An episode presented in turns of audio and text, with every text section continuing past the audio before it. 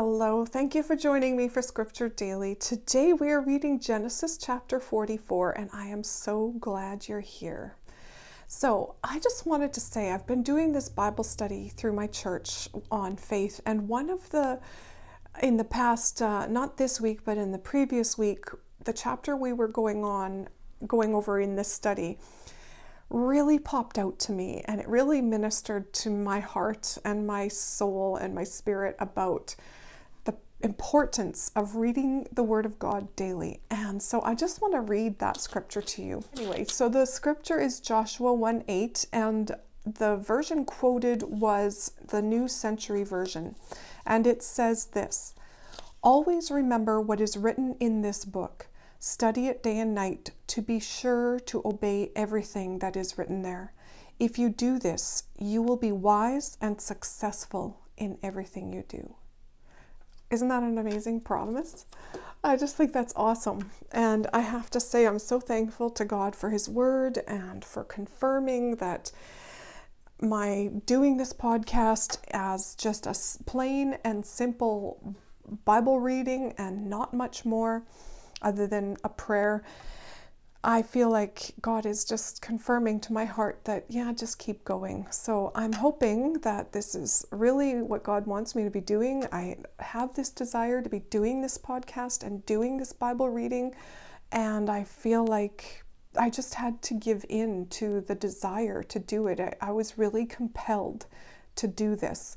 So, and for years actually, this is if in a past video, I think I shared the story of, maybe a few times I've shared in past videos um, the story of how long ago this began and how many times I, I tried it and laid it down because it wasn't maybe the right timing. Life was too busy with smaller kids or this or that. Anyway, so here I am. And I don't know, maybe I'm here to stay. Maybe I'm not. We'll see what God does with this. Regardless, it's time to get reading the word for today.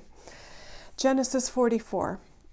Then he gave orders to the servant who was over his house, saying, Put as much food into the men's bags as will go into them, and put every man's money in the mouth of his bag, and put my cup, my silver cup, in the youngest one's bag with his money.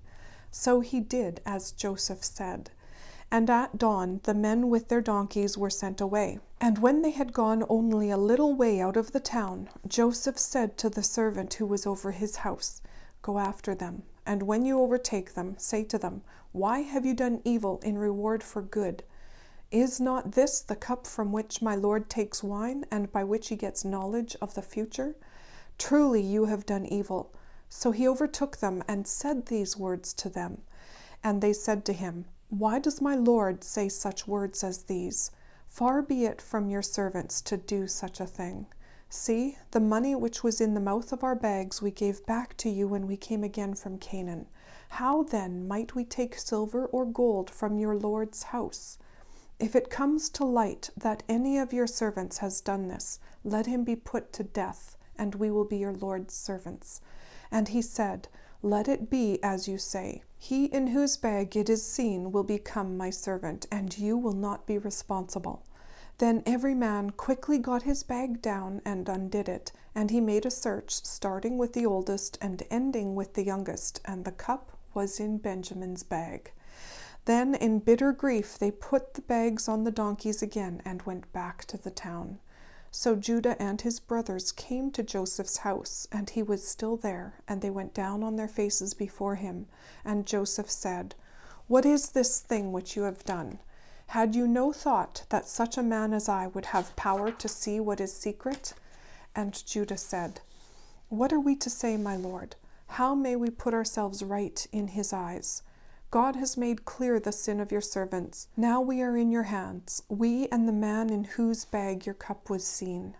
Then he said, Far be it from me to do so, but the man who had my cup will be my servant, and you may go back to your father in peace. Then Judah came near him and said, Let your servant say a word in my Lord's ears, and let not your wrath be burning against your servant, for you are in the place of Pharaoh to us. My Lord said to his servants, Have you a father or a brother? And we said to my Lord, We have an old father and a young child whom he had when he was old. His brother is dead, and he is the only son of his mother, and is very dear to his father. And you said to your servants, Let him come down to me with you, so that I may see him. And we said to my Lord, His father will not let him go, for if he went away, his father would come to his death. But you said to your servants, If your youngest brother does not come with you, you will not see my face again. And when we went back to your servant, our father, we gave him an account of my Lord's words. And our father said, Go again and get us a little food. And we said, Only if our youngest brother goes with us, we will go down, for we may not see the man's face again if our youngest brother is not with us. And our father said to us, you have knowledge that my wife gave me two sons. The one went away from me, and I said, Truly, he is come to a violent death, and from that time I have not seen him. If now you take this one from me, and some evil comes to him, you will make my grey head go down in sorrow to the underworld. If then I go back to your servant, my father, without the boy, because his life and the boy's life are one, when he sees that the boy is not with us, he will come to his death, and our father's grey head will go down in sorrow to the underworld. For I made myself responsible for the boy to my father, saying, If I do not give him safely back to you, let mine be the sin forever. So now let me be my Lord's servant here in place of the boy, and let him go back with his brothers. For how may I go back to my father without the boy, and see the evil which will come on my father? And that's it for today. Thank you for being here.